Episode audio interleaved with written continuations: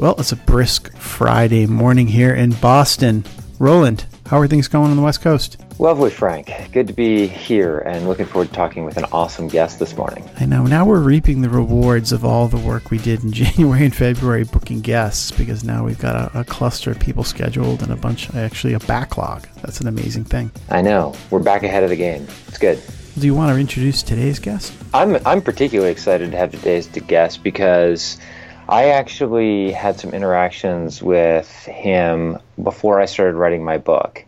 And he was one of the people that he wrote a book called Agile in a Nutshell, or a website called Agile in a Nutshell, that really got me thinking about how to articulate the way that Agile is informing marketing practice.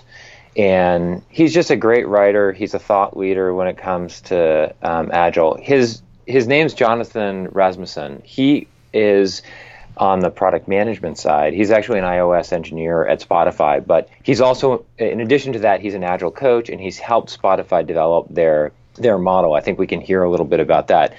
The reason that I wanted to bring him on the show, obviously he's not really a marketer, and our listeners are marketers, but the reason that I wanted to bring him on the show is that I think he's one of these people who, on the product management side, is doing a great job of sort of articulating what is working there and how it's and he's sort of inspiring people in the business to take Agile and adapt it. And he's articulated what's working in a way that makes it easier for business people to do that. And I guess the other piece is that I think Spotify as a company is really sort of pushing the boundaries of what's possible with Agile and making Agile scale. So I think we have a lot to learn from Jonathan. Excited to bring him on. Super, well, let's ring him up. Hey, Jonathan, are you there? Hi, good morning. Hey, Jonathan. Good morning.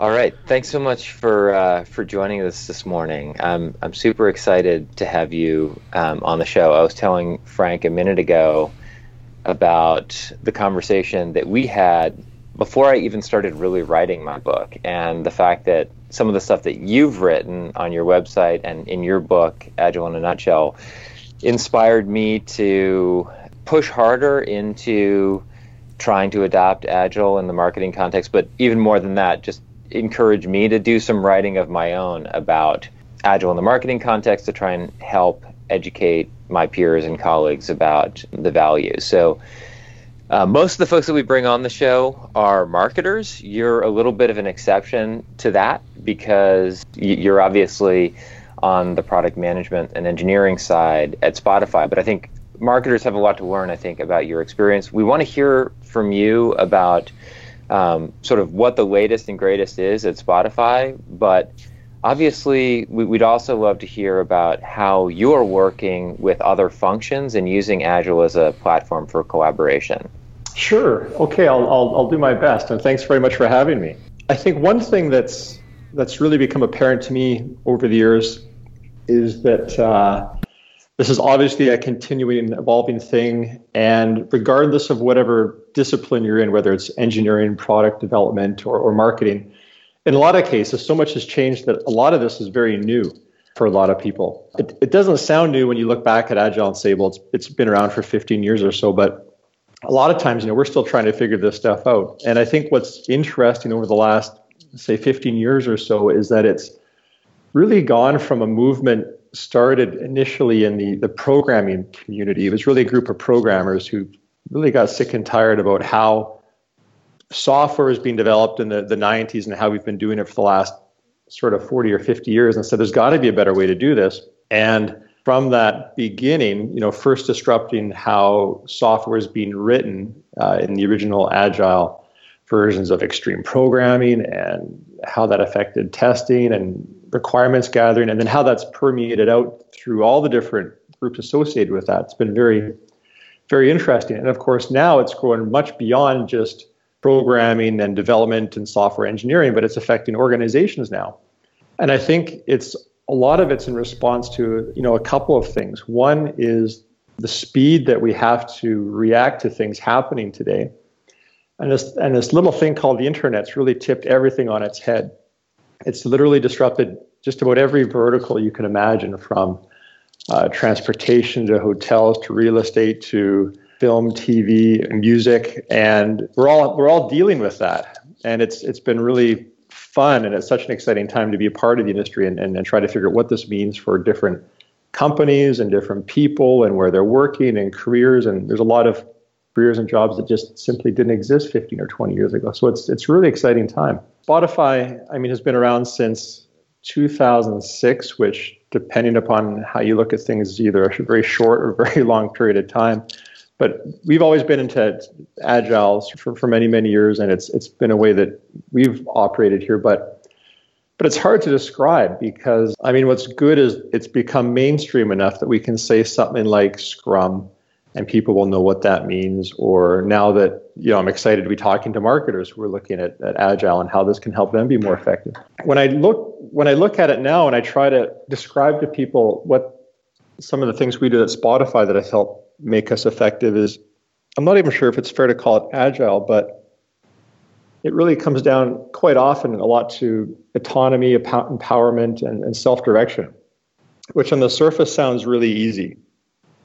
You know, at a company, we always like these teams to be autonomous and empowered so they can be very close to the work, make their own decisions, set their own expectations, and be self-directed. That sounds really easy. But it's, in fact, I think, very, very hard for a lot of what I'll call more traditional companies who just aren't set up that way to work. And that's for a whole host of reasons. It can be just because we still have a very industrial mindset when it comes to work and a very top-down approach in terms of how decisions get made and how that gets passed down to the organization. It goes counter to a lot of the incentives and leadership and how we're set up in companies. So one thing that's been very interesting for me to note since I've joined Spotify, and I've been here about 2.5 years, but I've worked in lots of traditional companies before that, is how they really push down that decision-making and try to push that as almost as far out to the teams as possible and then give them enough trust to go. And I think that's the biggest thing I've noticed at Spotify as opposed to some other companies. Well, it's some of the stuff you were talking about was, I guess, classic innovator's dilemma, right? That the incentives in a larger company are to maybe take fewer risks, and because they had an asymmetric risk reward ratio. But coming back to one of the original points you said about speed, right? The need for speed and developers being, I don't want to say fed up, maybe isn't the right word, but developers really looking for a different way. One of the challenges I face when I talk to marketers today is that while our cheese has moved, I'm going to mix metaphors here, a lot of things have changed dramatically, and speed being one of them, like social and mobile and everything, making it move faster. I don't know that if a lot of marketers are yet acknowledging they have a problem. I mean, Roland, would you agree? Or? Yeah, I absolutely agree. And I don't think it's just marketers. I think that a lot of companies out there, this is something that was really neat at Spotify. I was in the Stockholm office for a while, and we'd have a lot of companies, a lot of European companies come to Spotify in Stockholm and kind of just want a tour and look around and go, what are you guys doing? Around everything. So they'd bring their VPs of their technology, they'd bring their product people, their QA people, their analyst people, and they would just kind of want to see what we're doing. And what quickly became apparent is that a lot of these, for these companies who have realized their cheese has moved, they're looking for another model or a different process around which to organize and do work. And I think that's great. And Spotify is usually quite open. They've allowed companies to come in. We're happy to talk to them. But I think your point is exactly right. If you're a company, if you're a German company that's been selling insurance for 125 years and things have been pretty good, there may not be a lot of incentive to change.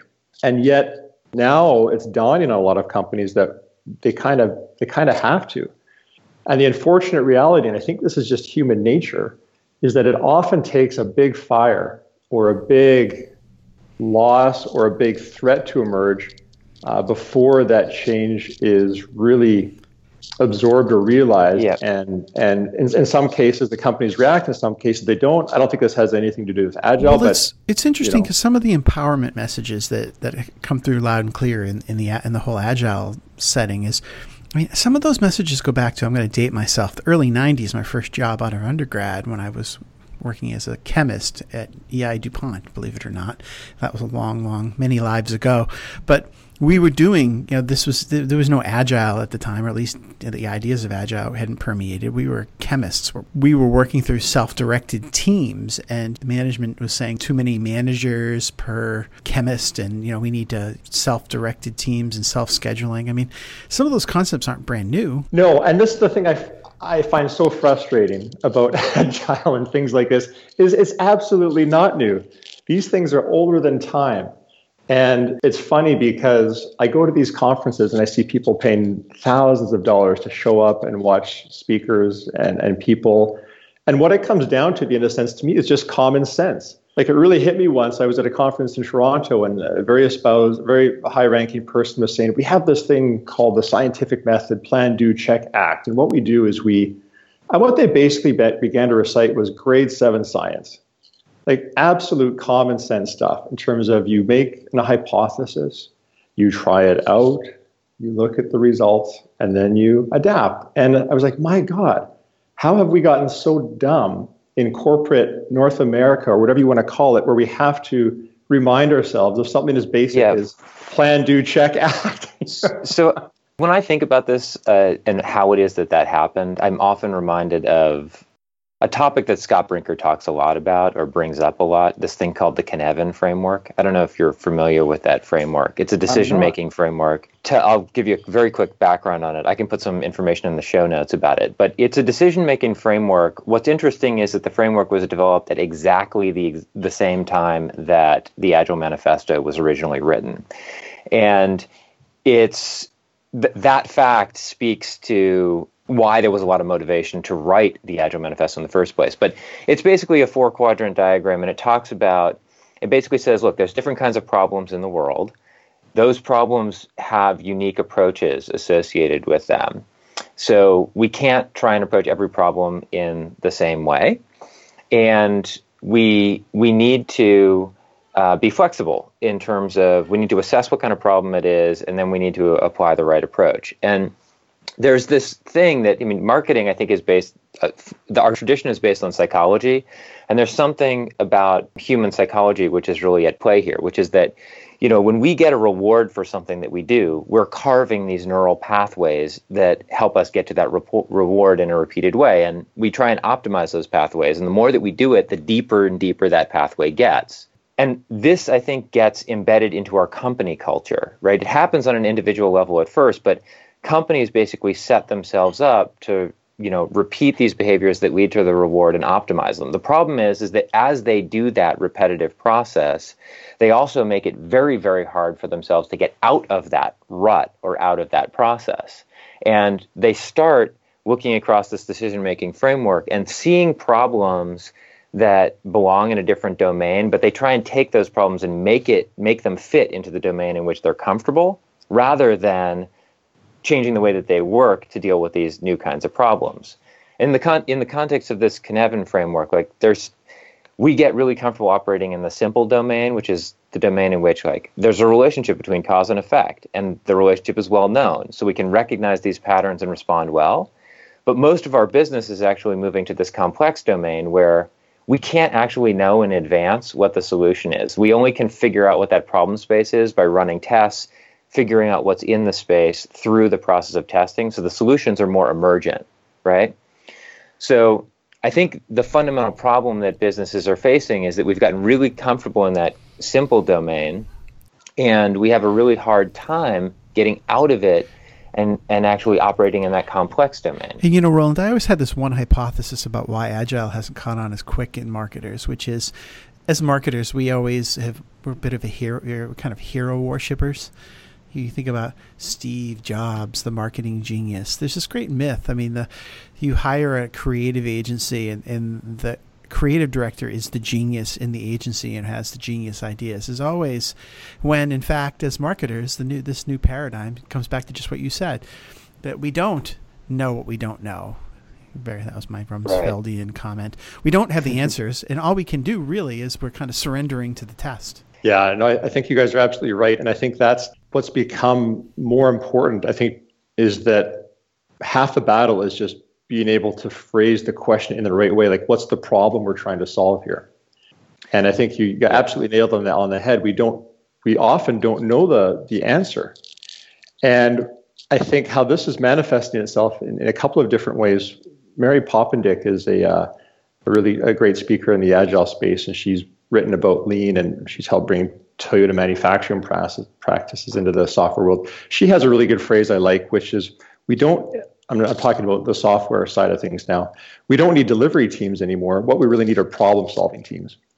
So we need to form teams, give them problems, and then give them the time and the space to iterate and try different things out, because quite often we don't know what the best answer is or what the exact one way to do this is.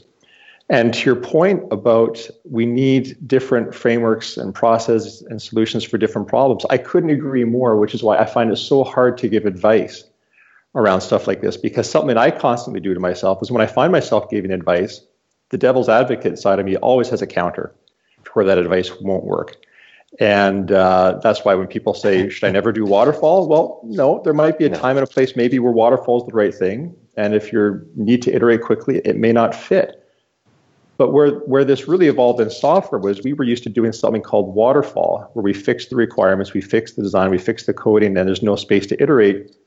That's really good if the cost of change is extremely high, for which it was in software, started in the 50s and 60s. You know, it took a lot of effort to change a line of code in the space shuttle before it went up. Whereas now, with the computers we've got and the databases and the just-in-time, everything we've got now, the cost of change is very cheap. That's enabled us to work in a completely different way than our forefathers could. So that's one analogy in my mind I try to just keep in the back there. Like, you know, diamond cutting isn't something you can iterate on. You have to cut that diamond once very, very well. So if the cost of change is high, yeah, you probably do want to put more upfront effort. But if it's low, then by all means experiment and iterate and try things. Yeah, I think the challenge that we're facing, Jonathan, though, is that like fundamentally a lot of companies, their culture over many years was developed on top of waterfall, right? But we're spending more time in these contexts where we actually do need to apply Agile to be able to keep up. So at the core of it is the fact that companies do kind of have to go through an Agile transformation at some point. It isn't just about product management and just about marketing, right? It's about really kind of upgrading the overall culture at the company to be able to embrace some of these principles, because we're spending more and more time in this world in which we can change without incurring massive costs. Like probably more than 50% of the work that we're doing is in that domain. So I'm kind of curious to get back to Spotify. Was Spotify just a company where that was the way it was from the get-go and you didn't really have to go through a transformation like this?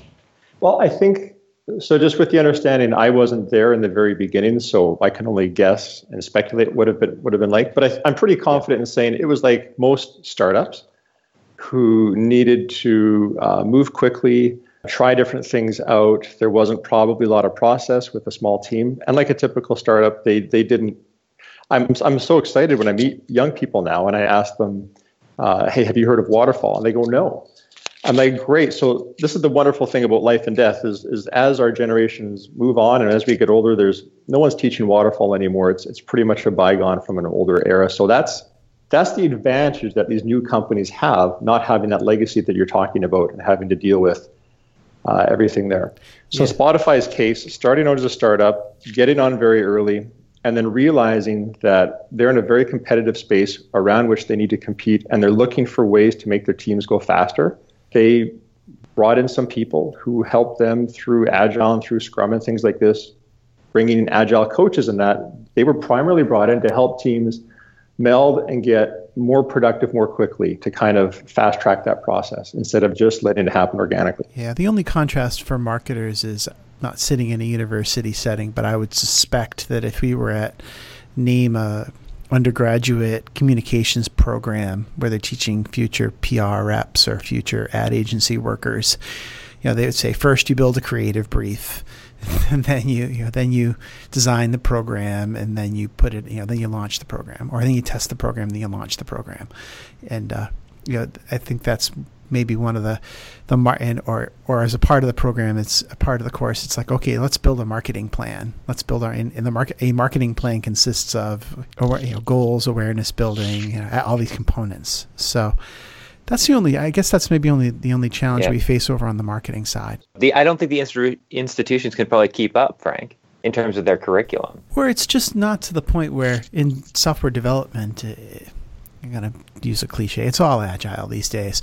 But it's such a prevalent, I don't know, Jonathan, you can probably share what you would get, what your guesstimate of what percentage of software development is being done on agile or some variant or some closely related analog. I mean, what's it like 50, 60, 70, 80%?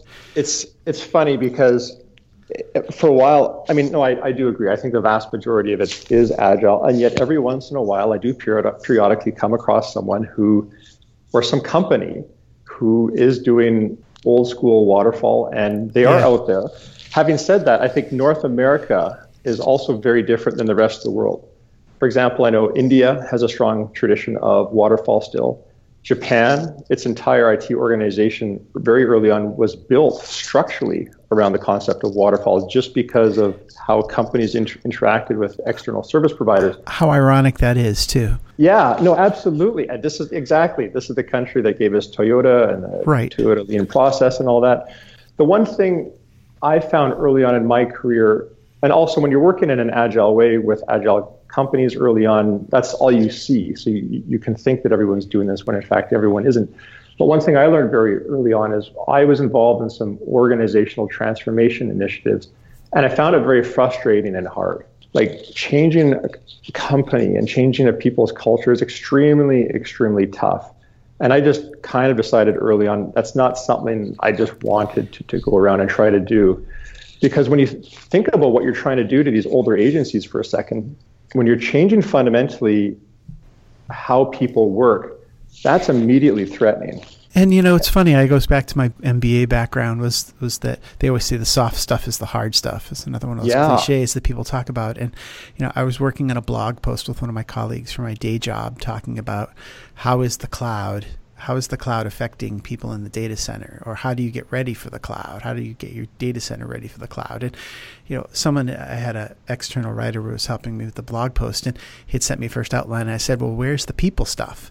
And he said, what are you talking about? I said, well, you've got, first you need to think about workloads, and then you need to think about how many servers, and then you need to think about what are your use cases. And I said, well, that's great. That stuff's all really great, but what about, getting your team ready? That's what the article's about. I mean, what do you do to get people emotionally and kind of used to this fact that their job's going to change? They worry about losing their job. They worry about change in general is very scary for people. At some point, I think we've had conversations with marketers who at some point they get to this place where they actually need to start restructuring their organization to improve their agile implementation. And I think that's where things get really hard. I think we've heard, Frank, a lot of marketers who are struggling in that spot. Jonathan, I am curious I know that we're running close to end of time here, but I am curious to hear a little bit about how do you work with the marketing folks at Spotify? What's your interaction, and how are they as far into Agile as the rest of Spotify is? That's a really good question. I'll tell you what we do here. So I work out of the San Francisco office now, and we have a marketing contact in New York who does work closely with us. And when we do offsites and retreats, marketing is there. They're represented, and they're letting us know what they're doing. It's kind of a two-way street. And I don't have working insight into how they work in New York, but I think it is in a fairly, agile manner. What happens there is marketing, they often have campaigns, they're doing things to which we don't have a lot of direct input unless they need something technically done in the product to help them either broadcast or do whatever it is they need to do. But sometimes there will be work or initiatives that come from marketing that we do help out with, and so we work closely with them in that regard. Other times it will be sort of from us coming out, whereas we will have a new product, a new servicing or something we want to showcase. And we'll have to decide as a team, is this something we want to have a big marketing push around, or is this something we'd rather soft launch and just quietly put out there, do some beta testing, and then really launch hard after? And it's really just a conversation at this point. Like I'm not embedded with the marketing team. I can't see if they've got a Scrum board up on the wall or how they actually work. But I think I have to imagine it's mostly in a pragmatic sort of agile fashion. But it's kind of a conversation where we're keeping each other in the loop, and when we need each other's services, we're kind of there to support one another with whatever it is the other needs. Most marketers and marketing teams were very early in the process of agile, or at least, you know, most days I talk to people saying, "Oh, I'd love to have you come in and share with my team how we can make this happen." And I mean, what piece of advice would you give to a marketer who's thinking about, "Hey, I should be doing agile, or I really want to, but I don't even know where to get started"? Even in a space that I'm very familiar, say one like software and engineering, is I find before people are receptive to whatever advice or whatever it is you're trying to give them, they almost need that pain point. Or it certainly helps if you can understand. I'll give you an example. Sometimes we still, even within Spotify, we have engineers who are thrilled with Agile and some are less thrilled with Agile. They'd rather have no process around how they work. They would rather just, you know, be left alone, give them a technical problem, and they'll work. So even within Spotify, sometimes within what we're doing, we still have to kind of pitch and sell and explain why we like to work the way we do when we're doing these things. And I find whenever you're approaching someone like that, whether it's an engineer, someone in marketing, someone in QA, or an analyst or a product owner, it helps if you've got some pain point around which they're really suffering, like, and then use that to lever whatever it is you'd like to, because it's hard just to show up to market and say, "Hey, be agile." It's like, what does that even mean? Like, okay, so they go Google the manifesto, they read the manifesto, they nod their head, yeah, that makes sense. Okay, but that's not going to change my day-to-day actions.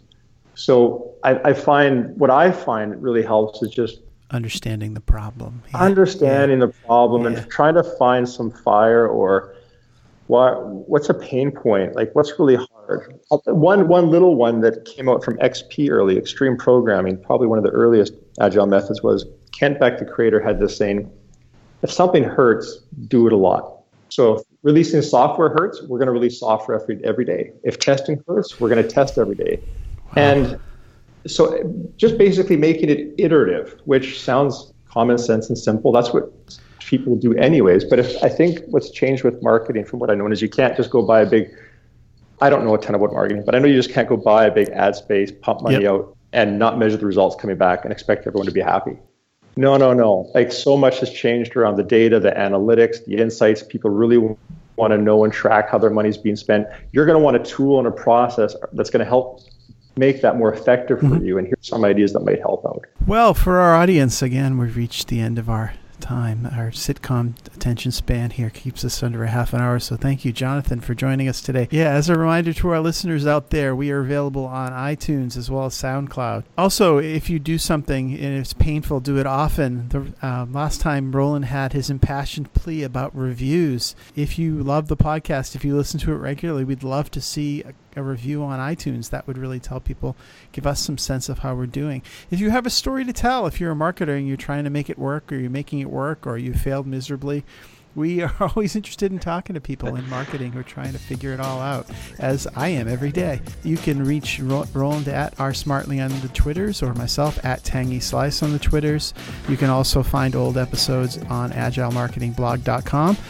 Jonathan, thank you again for joining us. It was a great podcast. I love having the ones where we get people who know about agile and aren't necessarily marketers. It's a lot of fun. Thank you, everyone, for joining us, and please stay agile.